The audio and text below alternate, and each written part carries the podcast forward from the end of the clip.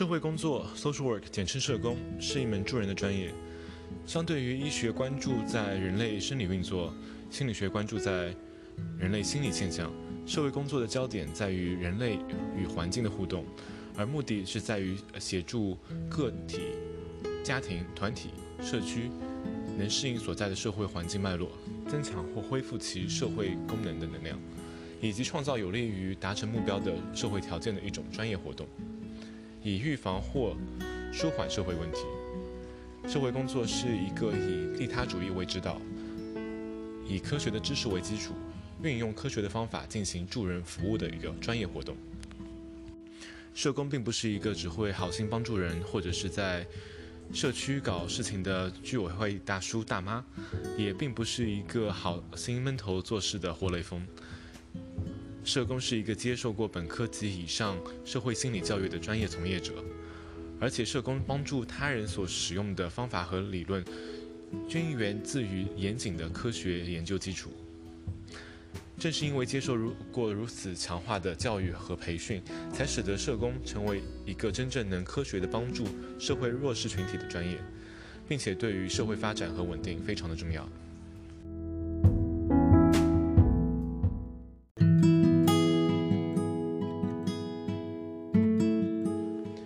社工的使命是增进个人和社会的福祉，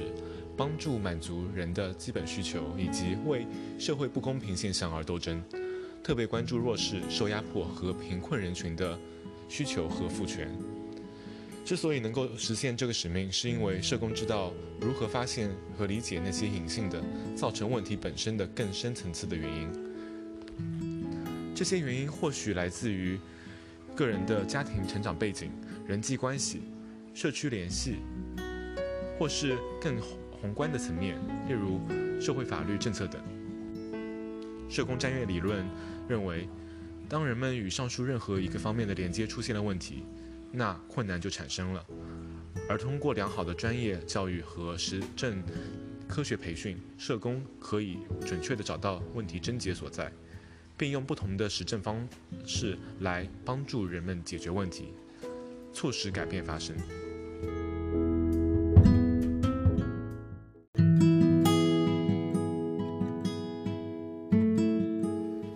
社工的工作方法可以粗分为两种：直接服务和间接服务，或者我们更普遍的会说是宏观和微观。社工直接对当事人提供服务的方式被认为是直接工作，反之则认为是间接工作。而直接服务它又可以细分为是个案工作、团体工作或者社区工作。间接服务的层面相对会更广一些，它包括呃社会工作、行政。社会议题倡导、社会政策与立法游说等，我们在之后会具体聊一下这两种工作方法的一个统一性和它们的差异性。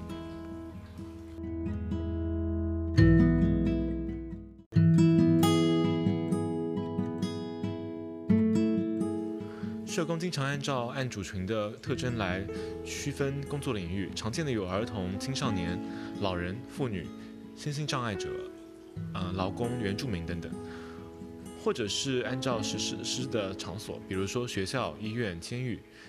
呃立法机构等。在此时，社工的主要任务是协助其他专业，比如说嗯教师、医生、司法官等，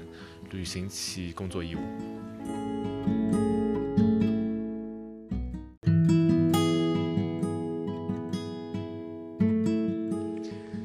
接下来，我们具体聊聊社会工作的工作方式。我们先从呃直接工作来说起，也被称为呃微观。在我们人生的各个阶段，或者是任何一个节点，我们都有可能面对生活所带来的巨大挑战，而这些挑战呢，需要社工的帮助。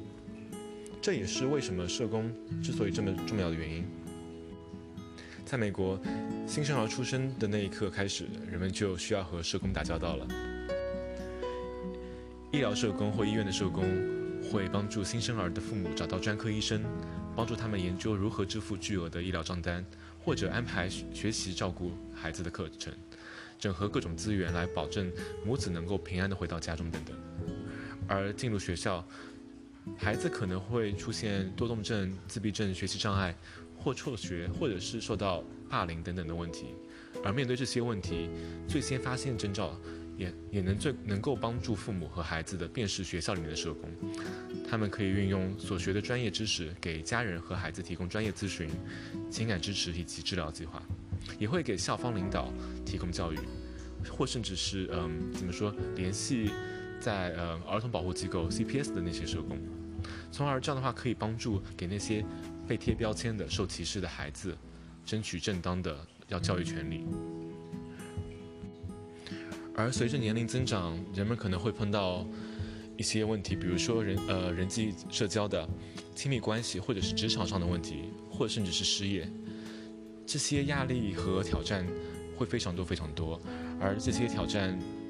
或压力增长到一个人没办法应对的程度的时候，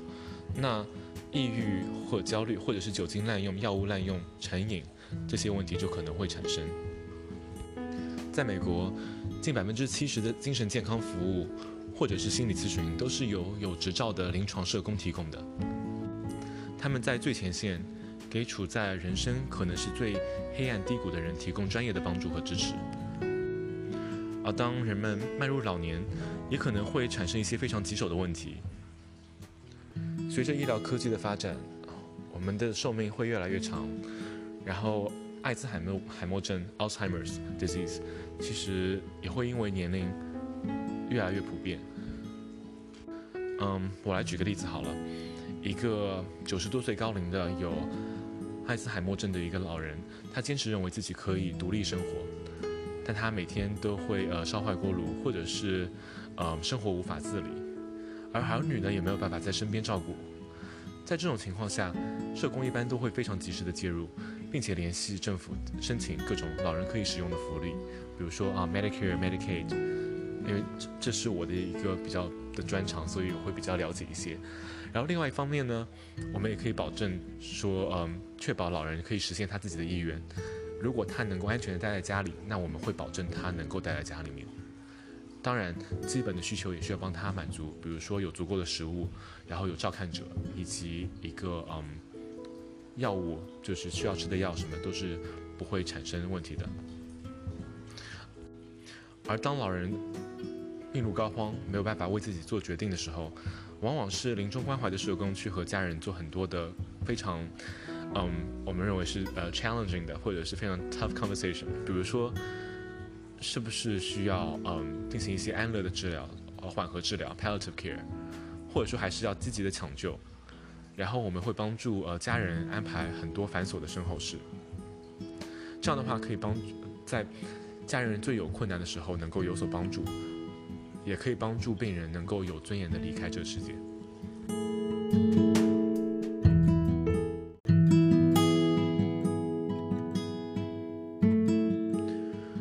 不仅是在呃直接工作层面，微观层面上面。其实，社工对于社会的重要性还体现在他对社会福利和宏观政策的影响，也就是我们说的间接工作。在很多呃美国的社会健康福利机构都有都是由社工在管理的，他们依靠微薄的收入和社会群体的救济，竭尽自己所能为社会受偏见的弱势群体提供专业的帮助。我有很多同学，他们其实并不是在呃做微观上的工作，他们做的更多是宏观的。比如说，我现在所在的一个博士项目的一个同学，他是一个 food pantry 的 manager，一个呃管理者。这是一个由政府政府救济资金所建立的一个为无家可归的人提供食物的一个项目。还有一些是在可能是华盛顿特特区对一些特定的呃社会政策。比如说 LGBTQ 的一个权利，比如说 HIV 的一个嗯治疗的权利，或者是对一些针对嗯当前医医疗系统不缺陷而改善的一些社会政策，他们做在做倡导。因为这些社工他们接触到了第一手的社会前线的情况和数据，他们才有这个资格来。变成社区当中的活跃者和很多推动进步的社会政策的一个倡导者。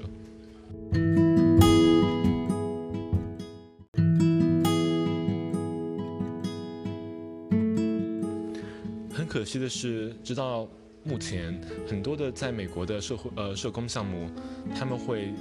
强烈的区分宏观和微观，这种巨大的割裂其实是有违社工的一个使命的。很多宏在学宏观的社工学生会鄙视微观的学生，然后相反也是一样。但事实上，这两者是完全相通的。宏观其实就是微观，微观就是宏观。我在做嗯临床工作的时候，到底是什么让我和其他的嗯心理学专业区分起来？是因为我有一个系统的一个眼光看待问题，我可以看到除了这个个体之外，社会所给他们强加的很多的不平等待遇，或者可能不一定是社会，可能是其他的一些小小的系统。又或者，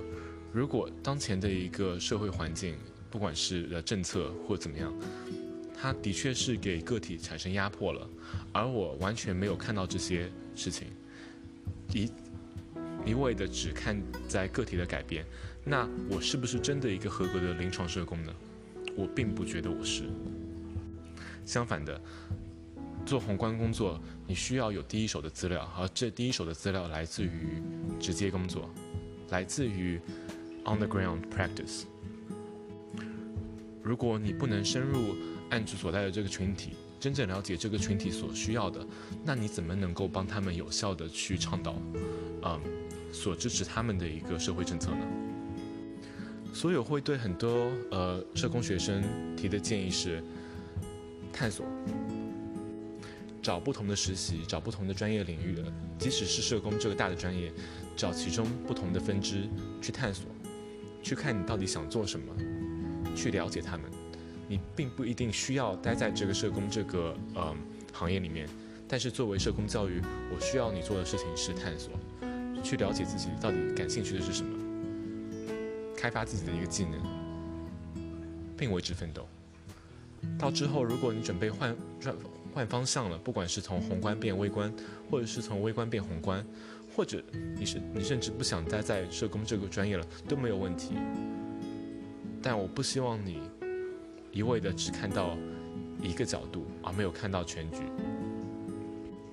社工的教育和培训，它并不是只限于呃教室，它是需要用一生来进行的。你需要有继续教育，你需要有一开始的一个教育，拿到你的执照，拿到你的学位。接下来，你还需要不停的继续教育，来保证你的执照不会过期。这是一个你不给你一个机，这是一个机会，让你不断的探索、不断去学习的一个过程。我甚至会告诉嗯我的学生，社工这个专业其实就是一个万金油。其实你经历的这些教育和培训，你可以在任何的其他专业都可以适用，因为它就是一个 applied profession，它就是一个应用科学。当你探索的够久了，找到了自己真正感兴趣的东西，并有所专长，我觉得那那就是一个非常好的一个一个开始。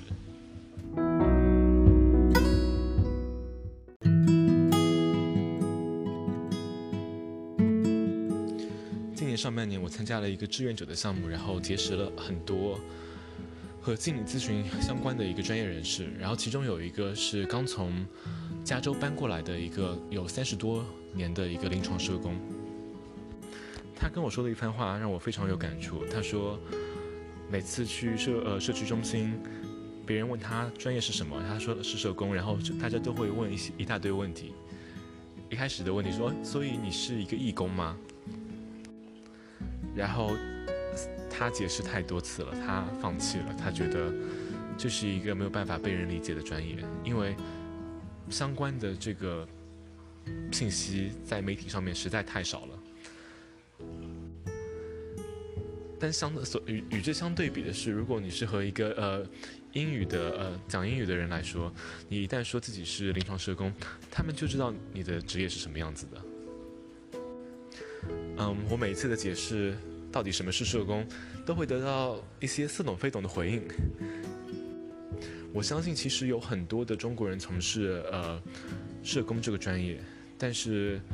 不不单纯是社呃中国人了，我觉得是当下很多的社工，其实他们缺乏对这个专业的一个嗯自我认同度，所以他们可能一旦拿到了执照之后，就不会再标榜自己是社工，而会转向更加简单明了的标签，比如说嗯个案个案治疗、心理咨询等。我从事心理咨询，但首先我是一个临床社工，我不单纯只能做。咨心理咨询而已，我可以做非常多的事情。我的执照可以做非常非常多的事情，然后这一点我非常引以为傲。但很多人并不会这么觉得，很多拿到临床社工执照之后，他们就会标榜自己是心理咨询师，然后和社工其实没有太大关系。这一点会让我比较的痛心，因为的确就是没有这样的一个自我认同度，因为或许。看看很多的影视剧里面，当人当人说到社工是什么，他想到的是那个从一个完好的家庭里面强行把某一个孩子带走的一个呃特别恶劣的人类。我会看到呃一些华人论坛上面会经常有这样的帖子说啊，这里的一个 CPS 呃 social worker 和社工把我的孩子带走了，我也不知道为什么，然后就会各种污名化。所以对我来说，我很大的一个热情是，我怎么样可以帮社工证明，我怎么样可以呃帮助其他的社工学生，或者是或者乃至是整个一个社会大众，去真正的了解什么是社工，以及我们的作用是什么。还有一点是很很神奇的，就是很多很多社工学生会听到这样的言论说，We are in this profession for the outcome, not the income。翻译过来就是说，哦，我们并没有在在乎呃收入，我们在乎的是案主的一个结果。这句话没有错，我们的确在乎的是结果。但是，社工难道是一个不挣钱的专业吗？的确，它的投资回报率并没有那么高。你需要有一年半或两年的时间来拿到你的硕硕士职呃硕士硕士的学位。然后还需要两年或以上的时间来进行一个督导。如果你准备从事临床工作的话，在你受督导之后，你才可以拿独立执照。拿到独立执照之后，有些会继续选择在呃 agency，在一些他们的工呃所在的一个机构继续工作。有些会选择独立职业。为什么独立职业？当然收入会比较高一些。他们可以嗯。进入政呃进入很多的呃政府保险或者是商业保险，但是与你所投入的时间和你金钱来进入这个硕士是项项目来比，投资回报率真的没有特别高。你需要一开始有这样的助人的热情，你需要能够真正的掌握这些技巧，你需要知道怎么样照顾好自己，你需要保证你怎么样让这样的热情不会。燃烧殆尽，那你可能是适合社工这个专业的。好，那今天对于社工这个专业的介绍其实就到这儿。有任何问题或者是想了解更多的话，欢迎呃关注我，或者是给我直接留言联系我。我是 Tim，一名在美国休斯顿的心理咨询师和临床社工督导。我们下次再聊。